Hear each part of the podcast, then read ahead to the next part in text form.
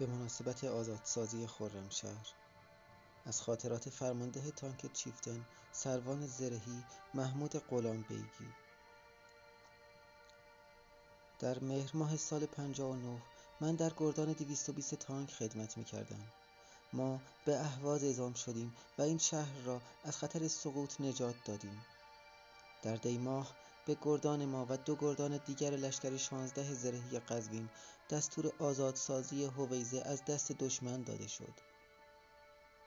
ما در یک عملیات غافلگیر کننده و برق‌آسا هویزه را آزاد کردیم و در بهت و حیرت عراقی ها که فکر می کردند ارتش ایران توان هیچ حمله ایران ندارد، از دشمن اسیر و غنیمت هم گرفتیم.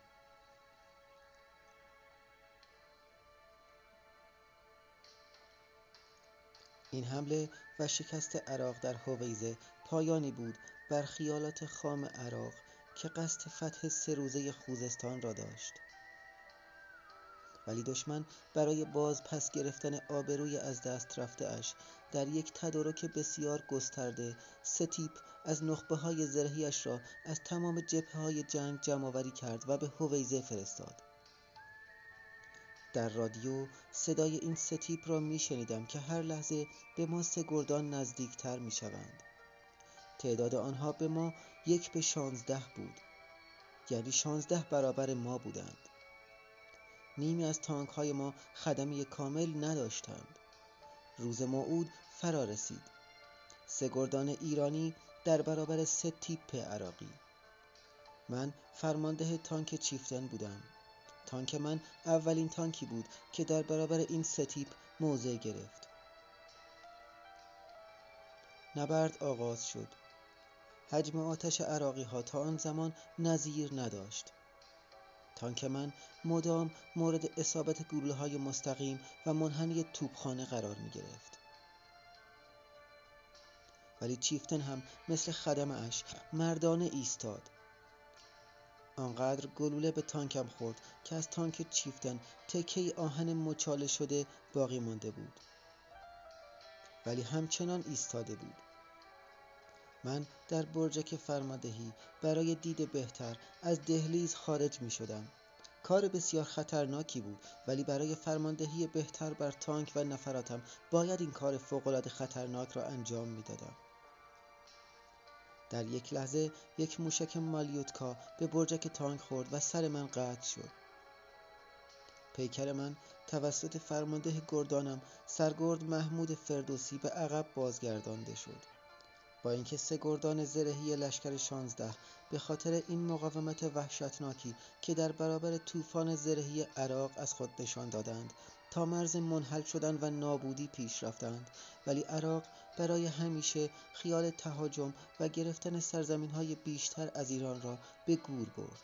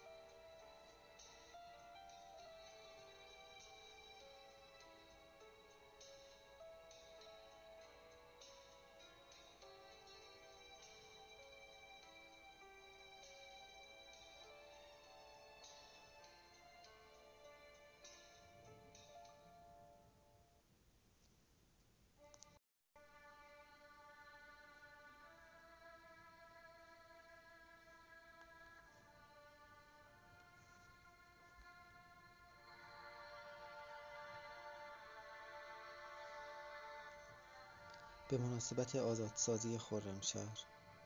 از خاطرات فرمانده تانک چیفتن سروان زرهی محمود قلعهبیگی. در مهر ماه سال 59 من در گردان 220 تانک خدمت می‌کردم. ما به اهواز اعزام شدیم و این شهر را از خطر سقوط نجات دادیم. در دی ماه به گردان ما و دو گردان دیگر لشکر 16 زرهی قزوین دستور آزادسازی هویزه از دست دشمن داده شد. ما در یک عملیات غافلگیر کننده و برق‌آسا هویزه را آزاد کردیم و در بهت و حیرت عراقی ها که فکر می کردند ارتش ایران توان هیچ حمله ایران ندارد، از دشمن اسیر و غنیمت هم گرفتیم.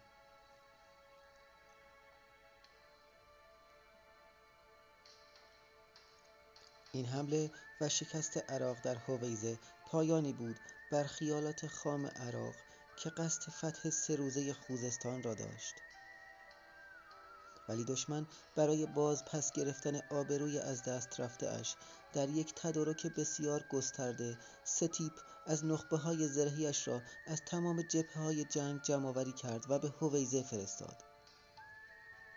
در رادیو صدای این 3 تیپ را می‌شنیدم که هر لحظه به ما 3 گردان نزدیک‌تر می‌شوند.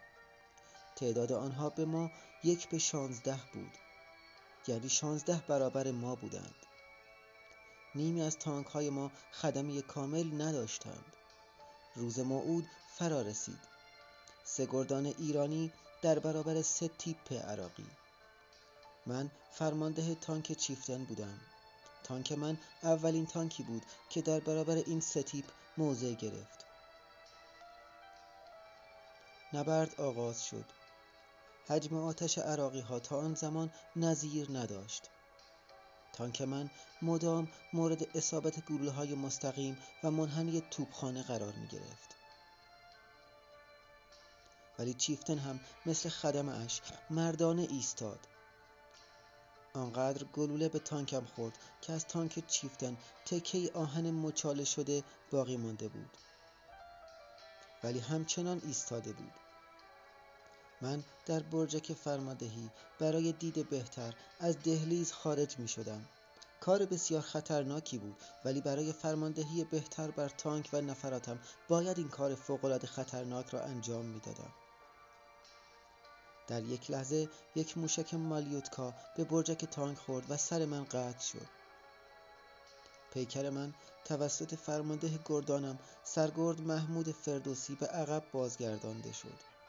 با اینکه 3 گردان زرهی لشکر 16 به خاطر این مقاومت وحشتناکی که در برابر طوفان زرهی عراق از خود نشان دادند تا مرز منحل شدن و نابودی پیش رفتند، ولی عراق برای همیشه خیال تهاجم و گرفتن سرزمین‌های بیشتر از ایران را به گور برد.